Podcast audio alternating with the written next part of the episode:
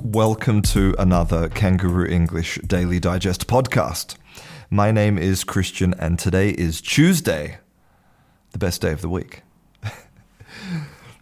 In my previous uh, Daily Digest, I talked about some science that showed or that explained why people from some languages appear to speak faster than others. And the reason is all to do with syllables. So, if you produce more syllables per second, then you appear to be speaking faster. But that same science also showed that even though you produce more syllables per second, the amount of information that you produce per second is about the same in all languages. So you're not actually speaking faster. But this doesn't really help people who are trying to learn a new language because when you're learning a new language, you have a lot of information to process. You've got new vocabulary, new grammar, pronunciation, intonation, all of these things. And it makes it very difficult at the beginning to understand people who are speaking a language at a normal conversational rate. What you want them to do is you want them to speak slower. Now, I want to try and answer a question today, which is Is there some type of secret trick or technique that you can use to help you understand people speaking fast? Is there a trick or technique that you can use to help you quickly and easily understand these people? And the answer is maybe yes thanks to the internet. So, we need to start with today's word of the day. And today's word of the day is gaze. G A Z E. Now, gaze means to look at something or someone for an extended period of time, normally in, in surprise or with, with great interest or admiration. so, for example, if if I'm really hungry and uh, you know I'm in I'm in Napoli and someone brings out a beautiful Neapolitan pizza and puts it in front of me, I'm probably going to gaze in admiration at that pizza for a long time. and then I'm going to eat it. Right? So gazing is gazing is a very um, a very important thing that people do. And in the world of linguistics, gazing is a technical term to describe basically where you look. Because when we are having a conversation with somebody, and it could be face to face, or it could be in a group, or it could be even via Skype, when we have conversations, we need to look somewhere. And so the question is where do we look? And there's some really interesting research about gaze.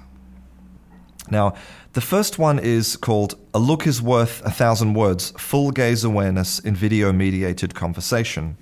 And what it shows is that people are actually really excellent at knowing exactly where another person is looking. So, for example, if I'm talking about a, a, an object, a building, a particular pencil on my desk, and if I look at that pencil, then you will be able to calculate from your perspective exactly what I'm looking at, which is quite interesting, right? It's like your brain is performing all of these mathematical calculations instantly to tell you what I'm looking at. And so we use our gaze to direct conversation. It's a really important part of conversation. We can use our eyes almost like pointing fingers. So, for example, if I if I'm in a conversation and I say, "I really need help," and I look at you in the eye, I need help, and I look at you, I'm basically asking you for help. But imagine if I'm in a group and I say, I really need help, and I look over at your friend, you know that I'm asking them for help. Or it could even be more simple. I can say, um, I need you to come with me. Imagine you're in a group and I say, I need you to come with me. Whoever I'm looking at is the person I want to come with me. I use my eyes like a finger to point. So it's really important at directing conversation, at turn taking, etc. And it's also very powerful when you look at someone in the eyes. Now, I'm sure that you've had the experience of being in a conversation with somebody, and for whatever reason, it could be that maybe they have uh, maybe they have some food um, stuck in their beard, or maybe um, they have um, maybe a scar on their face, or maybe you're very attracted to them or the opposite, maybe you're very repulsed by them.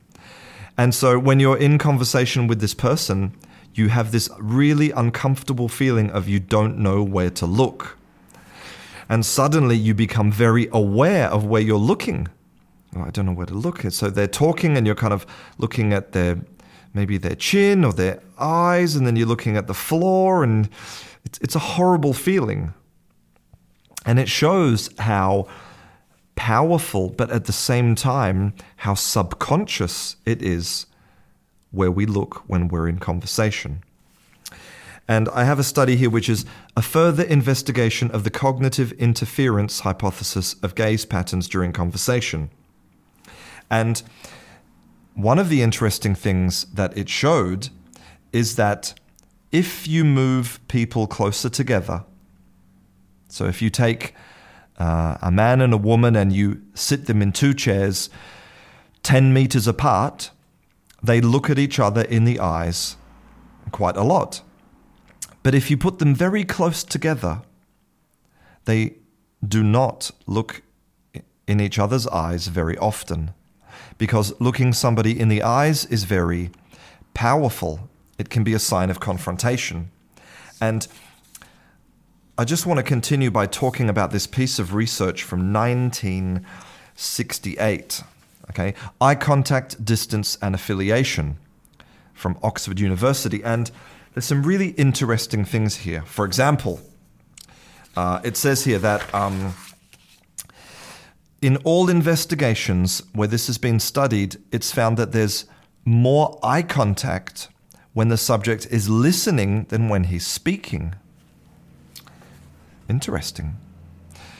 Number two, there is more eye contact when less personal topics are discussed and when the material is cognitively straightforward. So basically, if I'm talking about something very personal and difficult, you know, maybe I'm getting divorced or I'm feeling depressed, I'm not going to look in your eyes. It's too confrontational. And also, if we're talking about something very difficult, something maybe very academic, again, I'm not going to look at you in the eyes because I need all my brain power to think about the problem. So I'm probably going to look at the floor or at my hands or something else. Interesting. Individual differences in eye contact are great. Women are found to engage in more eye contact in a variety of situations. Okay, interesting. So, if I ever go on a date with Scarlett Johansson, she's going to stare into my eyes. I'm looking forward to that. And um, finally, relations between a pair of people. There is more eye contact if A likes B and if they are cooperating rather than competing. Mm. It's not what you'd expect. People who are cooperating look at each other in the eye, and people who are competing, they do not. Mm. But I actually want to go back to point one, which is that there is more eye contact when the subject is listening than when he's speaking. And this will become important in a moment. So it's probable, the science tells us, that if you're listening to somebody speak English, you're probably looking at them in the eyes. Okay, good. Now, now I want to talk about Reddit, the website Reddit. And on the website Reddit, there is a subreddit for language learning. And three days ago, someone posted this Having trouble understanding someone in another language? Look at their lips. And basically, in this, in this post, they tell the story of learning German and being a, a, a, kind of intermediate to advanced learner of German. And then one day, this person's in a conversation with a native German speaker, and he cannot understand anything. He's only picking up a couple of words here and there.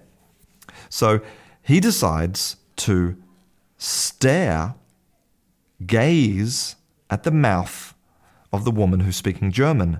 And suddenly, boom, everything becomes clear. By staring at her mouth, suddenly he understands everything she's saying. Now, now normally I would see that type of post on on on Reddit and I would ignore it. I'd think, well, you know, it's uh, just somebody's experience. I've never heard of this before. It seems strange. But what's really important here is that this post it blew up. It has an enormous amount of upvotes, 193. And if you read through all of the comments, the comments are people saying, Oh my God, I just tried this and it changed my life. Why do no teachers ever talk about this trick? What is this magic? What is this sorcery? Um, I just tried it on a YouTube video and suddenly I can understand everything. What the hell's going on? You know, and so as a teacher, when I see students reacting in this way, when I see students having this incredible effect, I think, okay, we, sh- we need to talk about this. We need to investigate this and find out what's going on. And I think that this goes back to some of the things that I've been talking about um, regarding subtitles. And it goes even further back to something called the McGurk effect. Now, probably the reason that English subtitles with English audio, the reason they help you to, to actually improve your listening is because it clarifies and confirms in your mind what you're hearing. So you see it and it primes your, your brain to, to hear the correct thing. So your listening improves. And it goes back as well to the McGurk effect. So if you, um, on my YouTube channel, if you Google a video called How to Fix Your English Pronunciation, you will find a video demonstration of the McGurk effect, where basically what you hear is dramatically affected by what you see. And I can actually change what you hear by giving you different visual information. And so I think by staring at somebody's mouth when they're speaking, it's almost like having subtitles in real life. Your, your brain is visually confirming what you're hearing, priming you to hear the correct thing, and it could have a very powerful effect. It seems to be having a powerful effect for the people who've tried it. So I invite you to try it, and please let me know how you go. I hope you enjoyed today's Daily Digest. I hope that this was interesting for you. And I definitely hope it improves your listening and your confidence next time you're in a conversation. I'm Christian, this is Kangaroo English, and I'll see you in class.